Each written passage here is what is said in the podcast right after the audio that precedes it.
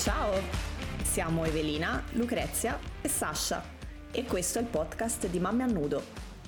Cerchiamo di raccontare la verità sull'essere mamma, la verità nuda e a volte anche un po' cruda.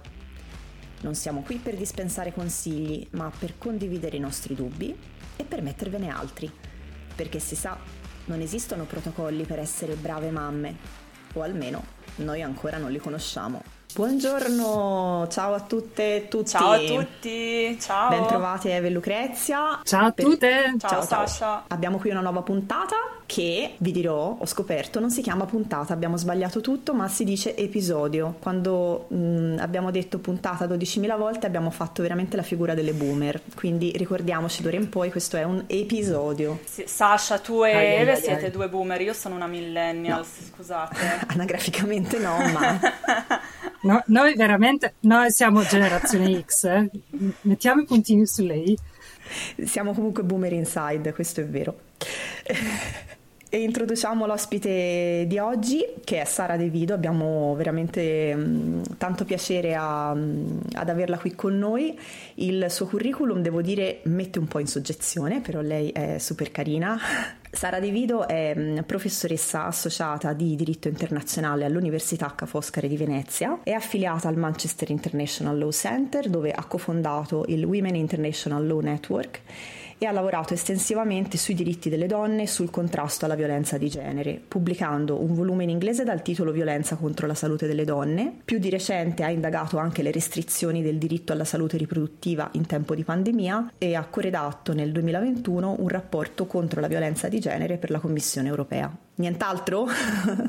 Benvenuta Sara. Grazie, grazie, buongiorno a tutte, grazie Sasha, Lucrezia e Evelina per, per l'invito, sono davvero molto contenta di, eh, di, essere qui con voi. Allora, innanzitutto vi parlo di mm, violenza ostetrica dal punto di vista giuridico, eh, cercherò di non essere assolutamente tecnica, ma giusto per, per inquadrarvi eh, il, il tema. Allora, eh, quando parliamo di violenza ostetrica, ehm, parliamo di violenza ostetrica nel quadro della salute eh, della donna incinta e partoriente e questo è garantito eh, da una convenzione internazionale, cioè un accordo tra gli stati, che è la Convenzione sull'eliminazione di ogni forma di discriminazione nei confronti delle donne del 1979.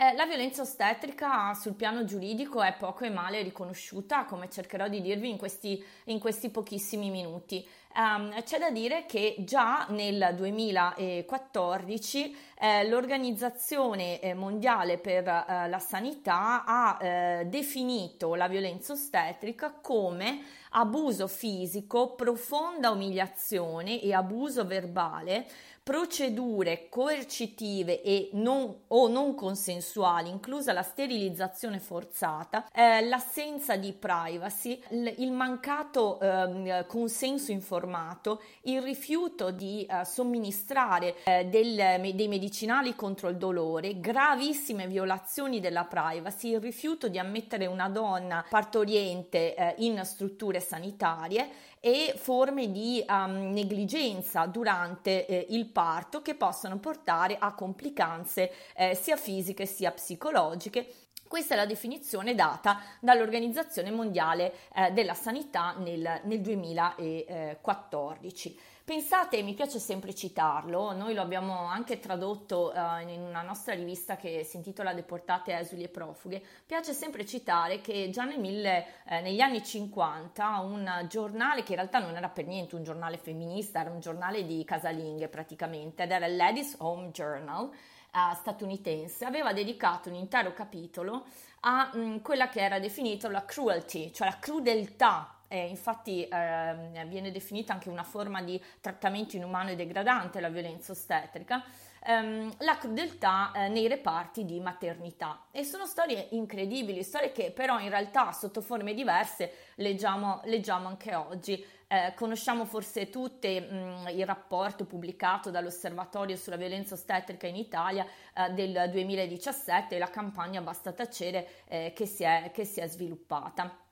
Quindi eh, alcuni paesi hanno riconosciuto eh, la mh, violenza ostetrica sul piano giuridico e tra i primi paesi che lo hanno fatto c'è stato il Venezuela nel 2007 con una legge che parla di violenza ostetrica come appropriazione del corpo della donna e dei processi riproduttivi eh, dal personale medico nella forma di trattamento disumanizzante, medicalizzazione abusiva e patologizzazione dei processi naturali, eh, compresa mh, la, eh, che comporta la perdita di autonomia della donna e della sua capacità di eh, prendere delle decisioni autonome eh, sul proprio corpo e sulla propria sessualità. È seguita anche una legge eh, in Argentina e come sappiamo anche in Italia c'è stato un progetto di legge che però ehm, è un progetto di legge che eh, tende a eh, sottolineare la promozione eh, del parto non medicalizzato e la riduzione del ricorso al taglio cesareo, al parto vaginale operativo e a tutte le pratiche lesive dell'integrità psicofisica della donna. Perché secondo me, come dice bene invece l'Organizzazione Mondiale della Sanità non è soltanto quello che in inglese si dice l'over medicalization, cioè l'eccessiva medicalizzazione, ma talvolta per alcune donne è anche l'under medicalization, cioè quel, qualcosa che è eh, inferiore rispetto a quello di cui la donna ha in quel momento bisogno. È molto interessante notare eh, che eh, una, uh, relatrice, la relatrice speciale delle Nazioni Unite eh, contro la violenza nei confronti delle donne ha parlato di violenza ostetrica precisamente come violenza di genere e questo è fondamentale, in realtà l'ho detto anch'io nel, nel volume che ha citato Sasha precedentemente, parlo di una forma di violenza verticale, ovvero di una violenza che è esercitata mediante pratiche o politiche dello Stato, anche mediante il personale sanitario, eh, che limitano eh, l'autonomia eh, della, eh, della, donna eh, in, questi, eh, in ambito del diritto alla salute e alla salute riproduttiva. È molto interessante quello che questa relatrice speciale delle Nazioni Unite ha detto nel 2019 parlando delle storie dolorose raccontate dalle donne eh, attraverso quelle che sono stati appunto delle, eh, dei rapporti inviati a questa relatrice speciale delle Nazioni Unite. Lei li ha raccolti e li ha ascoltati tutti, eh, ha eh, parlato di varie o, um, operazioni, ovviamente l'episiotomia, eh, l'abuso dell'ossitocina, ehm, anche altre pratiche che hanno la base che cosa? Allora, alla base di tutto questo vi sono delle dinamiche di potere nella relazione tra ehm, medico eh, e eh, paziente che sono alla causa eh, della violenza e degli stereotipi legati alla maternità, su cui magari forse eh, potremo tornare successivamente, cioè gli stereotipi che sono legati alla maternità e questo, al processo del travaglio e eh, del parto. E quindi Sara, mh, mm, cioè, la definizione è veramente molto ampia, cioè fino addirittura da, dagli anni 50 citavi che viene sottolineato il discorso della crudeltà e della, della violenza psicologica, dell'abuso psicologico, perché questo mh, è qualcosa di cui forse si parla un po' di meno eh, di quella che è la violenza verbale e si tende invece a pensare che la violenza ostetrica, così come anche altre forme di violenza, soprattutto quelle di genere, si eh, abbiano solo nel momento in cui c'è un, come dire, un, un effetto fisico, quindi un danno alla mamma o un danno al bambino in realtà eh, da, dalla definizione che hai dato è proprio la mancanza di rispetto che è alla base del rapporto sanitario donna la violenza ostetrica. Cercando appunto casi di violenza ostetrica esaminati da tribunali italiani, ne ho trovati pochissimi ed erano casi dove vi era una lesione permanente più che una forma di violenza psicologica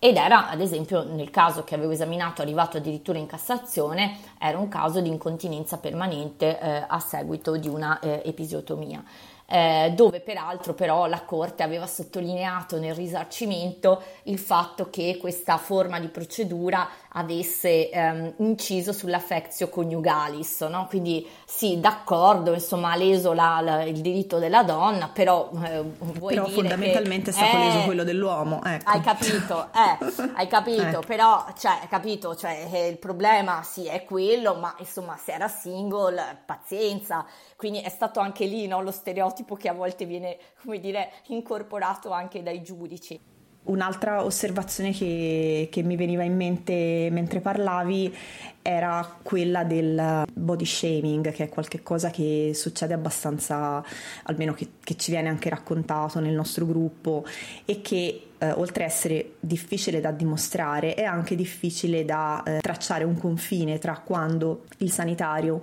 eh, dice che mm, il peso della donna nel corso della gravidanza è eccessivo e lo dice per reali ragioni mediche e quando invece queste osservazioni sconfinano nell'offesa vera e propria, nella presa in giro o comunque così viene percepita da parte di chi eh, si sente dire questa cosa magari in un momento che è assolutamente inopportuno. Certo, Anche questa sì, è violenza sì. ostetrica, secondo te? Assolutamente, cioè gli abusi verbali anche nella stessa definizione dell'Organizzazione Mondiale della Sanità rientrano perfettamente nella casistica della violenza ostetrica, eh, la derisione, l'insulto eh, fanno assolutamente parte di questa, um, di questa categoria e ehm, talvolta poi tra l'altro vi sono anche forme ehm, di um, discriminazione che noi definiamo intersezionale, cioè talvolta ehm, si eh, vanno a colpire eh, ulteriormente le donne non soltanto in quanto donne ma in quanto ad esempio appartenenti a una minoranza, per cui l'insulto è legato anche all'appartenenza a una minoranza o legato alla condizione mm. sociale per esempio, quindi ci sono dei casi famosissimi negli Stati Uniti eh, delle, sulle donne in carcere eh, che hanno subito la violenza ostetrica eh, costrette a partorire ammanettate a letto e eh, sono dei casi eh, Dio, di, di, fortissime di discriminazione che noi diciamo proprio intersezionale perché è legata non soltanto al genere ma al fatto anche che eh, la donna sia in una condizione ancora più di vulnerabilità in quanto detenuta. E quindi questo perinatal eh, shackling è una pratica che purtroppo era molto diffusa negli Stati Uniti e che ha dato vita a, delle, ehm, a dei procedimenti eh, giudiziari terribilmente eh, importanti eh, che hanno appunto riconosciuto questa forma di violenza, per cui sì, assolutamente la violenza verbale lo è. C'è anche un altro tipo di violenza che in realtà non viene propriamente considerata violenza ostetrica, non dagli avvocati ovviamente, ma parlo dal, dal, pubblico, dalle donne, eccetera, dalle persone comuni, ed è quella violenza che non è legata all'eccessiva medicalizzazione, come per esempio può essere un'episotomia una manovra di Christeller. Eh, come appunto se esistesse una violenza di serie B, per esempio, eh, negare un epidurale a una donna non su base medica, dicendo eh, le donne partoriscono da millenni con dolore, quindi adesso lo farai anche tu, negare un cesario sempre senza motivazione medica, oppure fare pressione per l'allattamento al seno. Ecco, sembra quasi che questi gesti da, fa- da parte dei sanitari non siano violenti, perché comunque alla base c'è l'idea che il parto naturale, l'allattamento al seno naturale, eccetera, siano sempre legittimi e anzi la donna ha il dovere quasi morale di eh, partorire naturalmente, allattare al seno, eccetera. Quindi se un sanitario fa pressione, in quel senso non è violenza ostetrica. Cosa ne pensi? Assolutamente sono molto d'accordo con quanto dici perché in realtà nella definizione dell'Organizzazione Mondiale della Sanità eh, c'è anche l'assenza di, eh, ad esempio, ehm, non somministrare l'epidurale, per esempio, è considerata una forma di violenza ostetrica e anche in quel rapporto che vi dicevo della relatrice speciale eh, delle Nazioni Unite eh, vi è questo riferimento. Um, non si parla invece delle, delle, pressioni sull'allattamento al seno e alla base di tutto questo che cosa c'è? No? Eh, parlavi giustamente, eh, le donne hanno sempre partorito con dolore e questo è lo stereotipo che, a cui accennavo prima sulla maternità, cioè se ne parla di meno della, dell'aiuto che talvolta le donne hanno bisogno, l'epidurale, ma anche la richiesta del cesareo per esempio, in alcune circostanze può essere anche chiesto, cosa che invece non è neppure contemplata, ma proprio perché ci sono alla base eh, degli stereotipi legati al ruolo della donna nella società, cioè l'esperienza più completa non è il parto cesareo, l'esperienza più completa non è l'allattamento artificiale, il parto è sofferenza, sono tutti stereotipi legati al ruolo della donna nella società che sono normalizzati dalle stesse donne, voglio dire. E, eh, e secondo me questo deriva dal fatto anche che molto spesso queste forme portano molto più spesso a forme di violenza psicologica più che fisica. Eh, quindi magari il parto va benissimo, ma quello che, che, eh, che accade eh, dall'assenza di epidurale o da altre forme di pressione è altro, è la forma di inadeguatezza, il sentimento di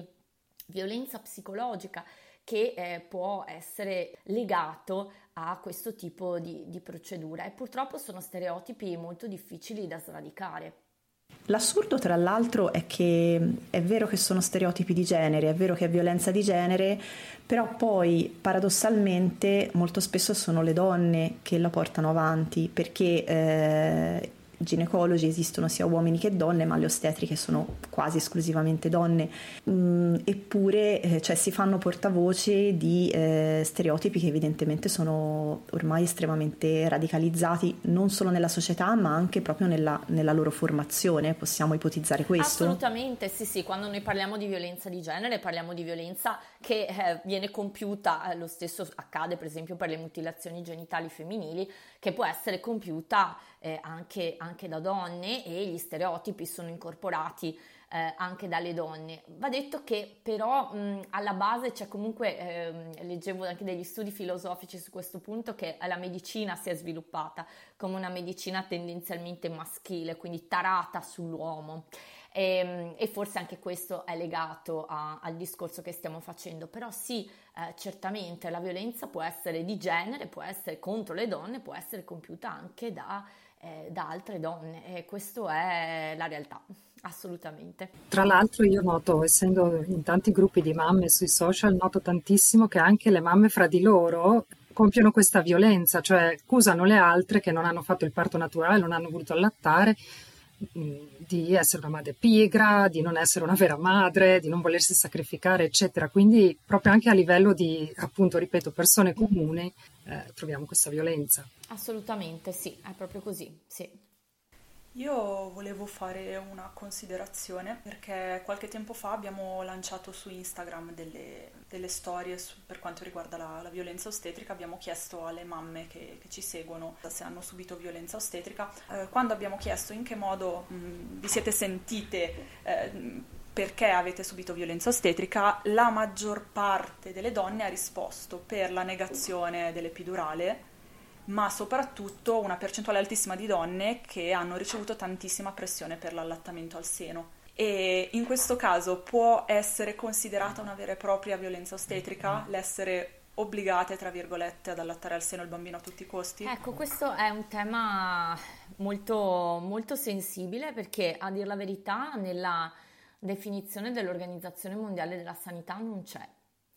eh, c'è appunto l'assenza di, uh, cioè la non, mh, il rifiuto di somministrare eh, antidolorifici c'è, quindi appunto il rifiuto dell'epidurale c'è, non si parla mai di allattamento, probabilmente la ragione è perché anche l'Organizzazione Mondiale della Sanità dice che l'allattamento al seno è eh, diciamo la forma migliore e più completa, non è un obbligo ma è la forma migliore e più completa.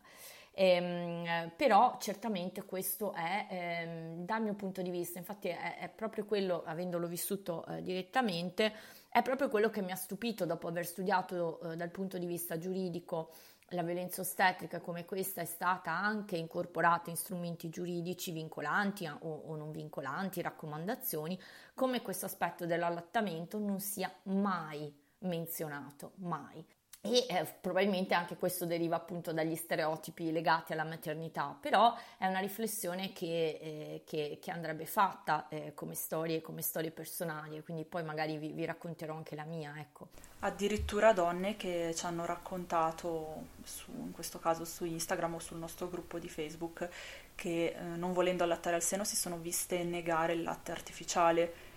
quindi, eh, nel senso, mm, secondo me è un punto molto importante di cui bisognerebbe parlare, che andrebbe un attimino approfondito. Tra l'altro, eh, negare il latte artificiale, ad esempio, ci sono casi in cui eh, la mamma nota che il bambino ha fame perché piange continuamente, è sonnolento, eccetera, e viene lo stesso negato il latte artificiale alla mamma, e anzi la madre viene incoraggiata, quasi obbligata, a continuare ad attaccare il bambino. Magari questa poveretta ce l'ha attaccato 23 ore al giorno e il bambino lo stesso piange e non cresce. Quindi è violenza non solo nei confronti della donna, ma ci rimette anche il bambino. Eh, assolutamente, sono molto d'accordo.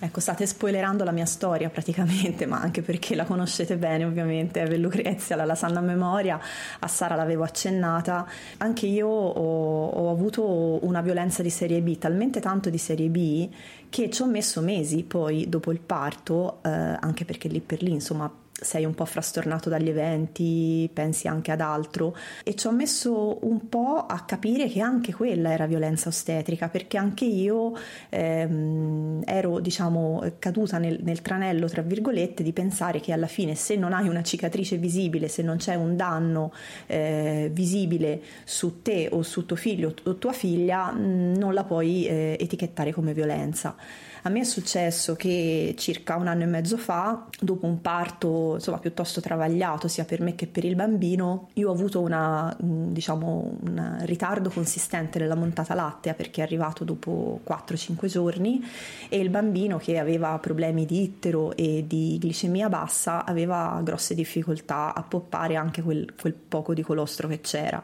perché era molto sonnolento. Siccome ovviamente ero preoccupata che eh, questa sonnolenza incrementasse il problema dell'itero e della glicemia perché poi chiaramente si instaura un circolo vizioso. Ho iniziato a chiedere piuttosto presto questo benedetto latte artificiale e ho dovuto, eh, diciamo, mi sono scontrata con un muro che è un muro, soprattutto negli ospedali amici del bambino, mh, mm, non dico invalicabile perché non è invalicabile, però è molto alto, soprattutto considerando che tu sei generalmente abbastanza allo stremo delle forze. E anche se sei lucida perché ribadiamo che una donna pur con tutto lo sconvolgimento ormonale del parto non è una fuori di testa comunque rimane una persona in grado di ragionare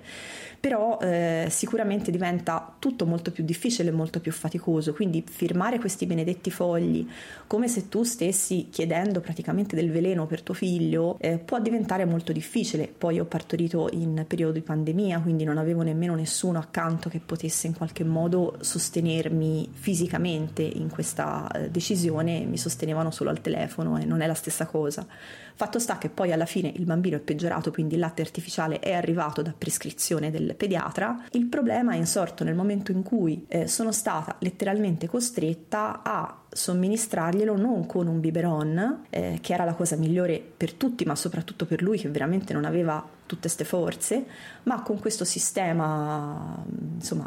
complesso di sondini, siringhe, eccetera, con la motivazione che peraltro ha dei presupposti scientifici molto labili, secondo cui se un bambino nei primi giorni di vita tocca anche solo una volta per sbaglio una tettarella di un biberon, mai più si potrà avvicinare al capezzolo e quindi sono stata messa in condizione di fare queste poppate solo in questo modo ed era un modo veramente veramente estenuante per tutti. E quando è montata l'ostetrica del turno di notte io proprio ho chiesto per favore io queste tre poppate della notte cioè già insomma l'idea di farle chiaramente è, insomma, è una cosa faticosa eh, cerchiamo di farle nel modo migliore possibile dammi un biberon. E mi è stato negato ma in un modo eh, anche offensivo perché sono stata trattata questo proprio mi è stato detto chiaramente, che ero pigra, che non avevo voglia di impegnarmi, che non mi volevo mettere lì ehm, e che non mi rendevo conto della gravità di quello che, che stavo chiedendo, manco avessi chiesto un cuscino per soffocarlo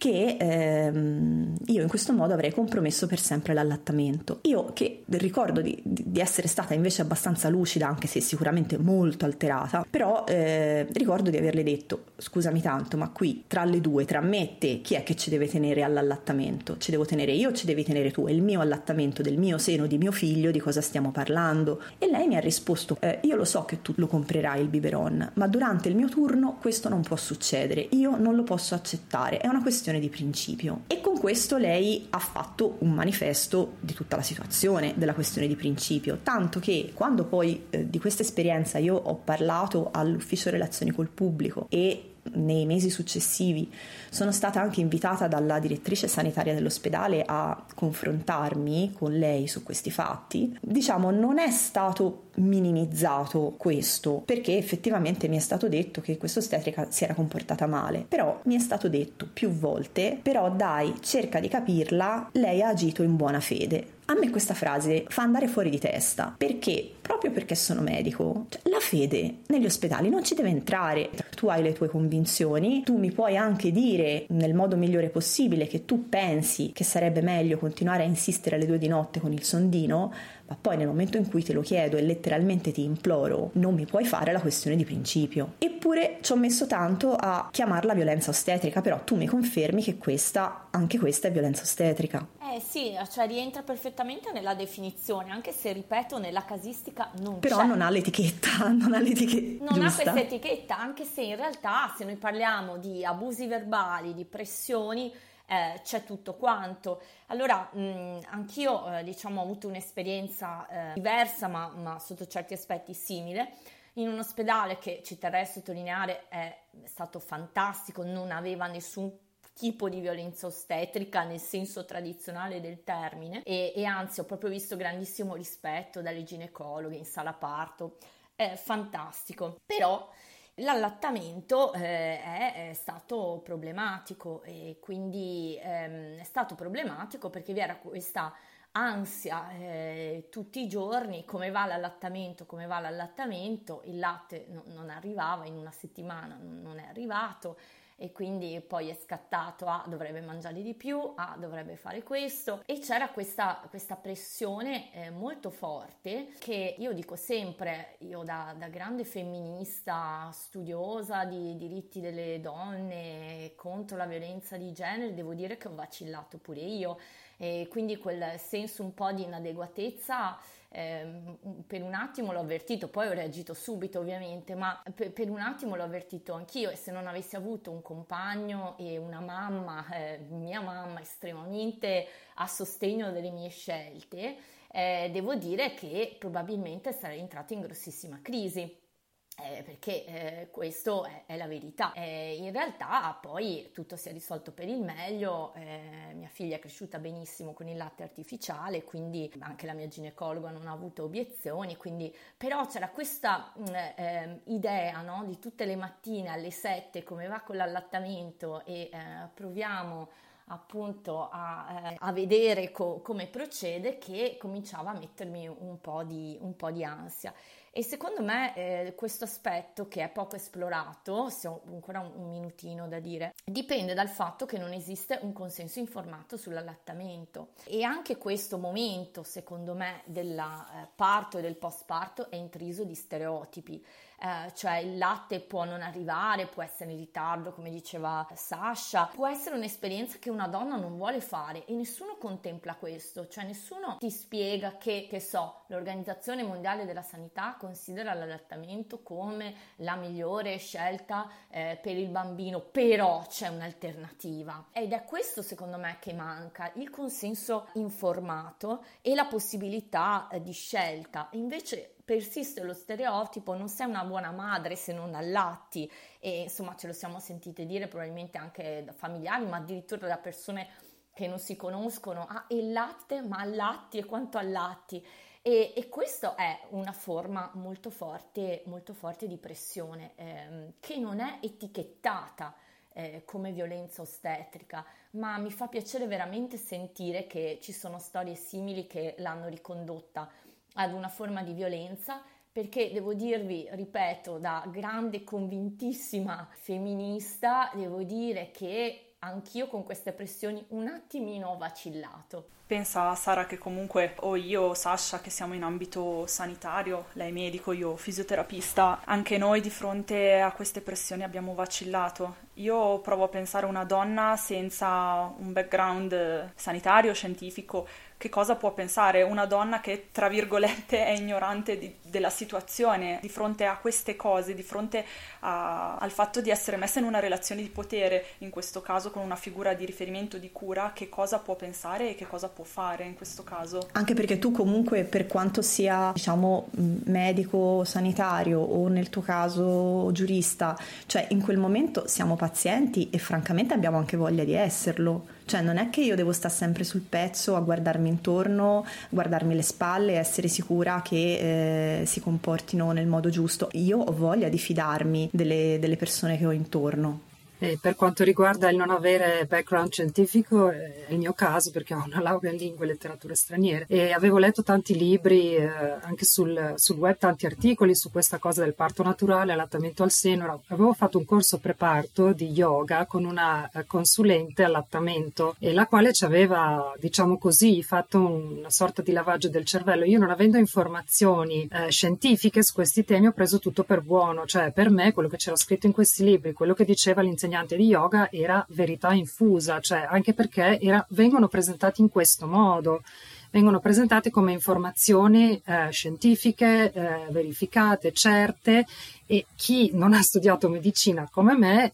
io mi sono fidata, ecco, quando poi ho visto che la mia esperienza personale era completamente diversa, ad esempio allattare al seno non mi piaceva come invece veniva descritto in questi libri, io ho cominciato a vacillare, insomma, sono stato solo tanti anni dopo, perché mio figlio ha 16 anni, che ho capito, approfondendo a livello scientifico, quanto c'è di ideologico in realtà in questo tipo di, di mentalità. Sara, io avevo una domanda, una curiosità.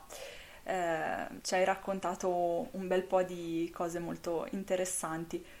ma questa tua voglia di cambiare, diciamo, questo, questa passione, diciamo, sotto il punto di vista giuridico e questo riguardo alla, violenza ostetrica, è una cosa che hai avuto prima della gravidanza? È una cosa che ti è nata dopo la gravidanza? Allora, prima, prima, prima, uh, Lucrezia, sì, sì, eh, il libro sulla... neanche me le immaginassi le cose.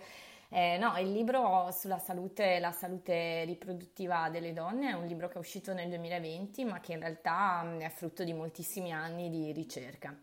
Ed era iniziato appunto come salute riproduttiva, accesso all'aborto, eh, questa è la mia idea, mutilazioni genitali femminili, eh, quindi avevo affrontato i terreni più battuti, diciamo, ecco, i terreni più battuti e, e, poi invece studiando e studiando ho visto ma perché non se ne parla molto sul piano giuridico uh, di questo? Non se ne parla, me ne sono resa conto perché effettivamente non essendo riconosciuta propriamente sul piano giuridico, a meno che, come dicevo prima, non sfoci chiaramente in danni permanenti alla salute, ovvio che a quel punto è chiaro che la negligenza medica viene riconosciuta, eh, mi ha portato, mi ha spinto moltissimo a studiare e devo dire che dopo la mia bambina, quindi che è nata un anno fa, nel 2021, eh, la mia idea sarebbe di approfondire eh, ulteriormente sul piano giuridico eh, questo come molti altri aspetti, però è nato prima, neanche, neanche immaginassi quello che poteva succedermi eh, in pochi anni. Come ultima domanda, eh, se la donna dovesse accusare violenza ostetrica, che cosa può fare nella mm. pratica? Perché tante donne mh, mm, ci raccontano le loro storie, eh, anche sui gruppi si legge denunciate, denunciate, ma quando si parla di denuncia si pensa sempre di dover prendere un avvocato e pagare un avvocato, ma nel concreto una donna che subisce violenza che cosa può fare? Qual è il suo iter? Allora, eh, certamente eh, quello che ehm, state facendo eh, anche voi tramite questa raccolta di testimonianze è mh, mm, la cosa eh, più importante al momento fino a che anche giuridicamente la violenza ostetrica non è riconosciuta, quindi con conseguenti possibilità di richieste di risarcimento. Ehm, e quello che è importante secondo me è parlarne eh, per sradicare eh, lo, lo, stereotipo e la normalizzazione eh, dello, dello, stereotipo, eh, quello che dicevamo prima. Mm, eh, se cominciamo a parlarne e riconoscere, eh, si parlava prima di violenza verbale tra mamme. questo è un grosso problema perché? Perché normalizziamo questi stereotipi considerando che quello che ci passano come verità assoluta lo sia, ma anche scientificamente eh, non lo è, cioè eh, anche il discorso dell'allattamento lo abbiamo visto, ci viene, eh, non ci viene presentata un'alternativa, però l'alternativa c'è ed è altrettanto eh, valida e ci sono varie ragioni per cui una donna, per esempio, eh, chiede l'epidurale o perché una donna chiede il cesareo perché una donna chiede l'allattamento artificiale, ci sono tantissime ragioni. Quindi parlarne da questo punto di vista. Poi quello che ha fatto Sasha è stato molto importante, cioè parlarne con l'ospedale. E quello è essenziale perché allora anche lì si comincia a fare entrare ehm, questo tipo di osservazioni anche tra il personale medico. Magari ovviamente il processo è lungo di, di sradicare certi stereotipi ben radicati, ma anche questo è un passaggio importantissimo.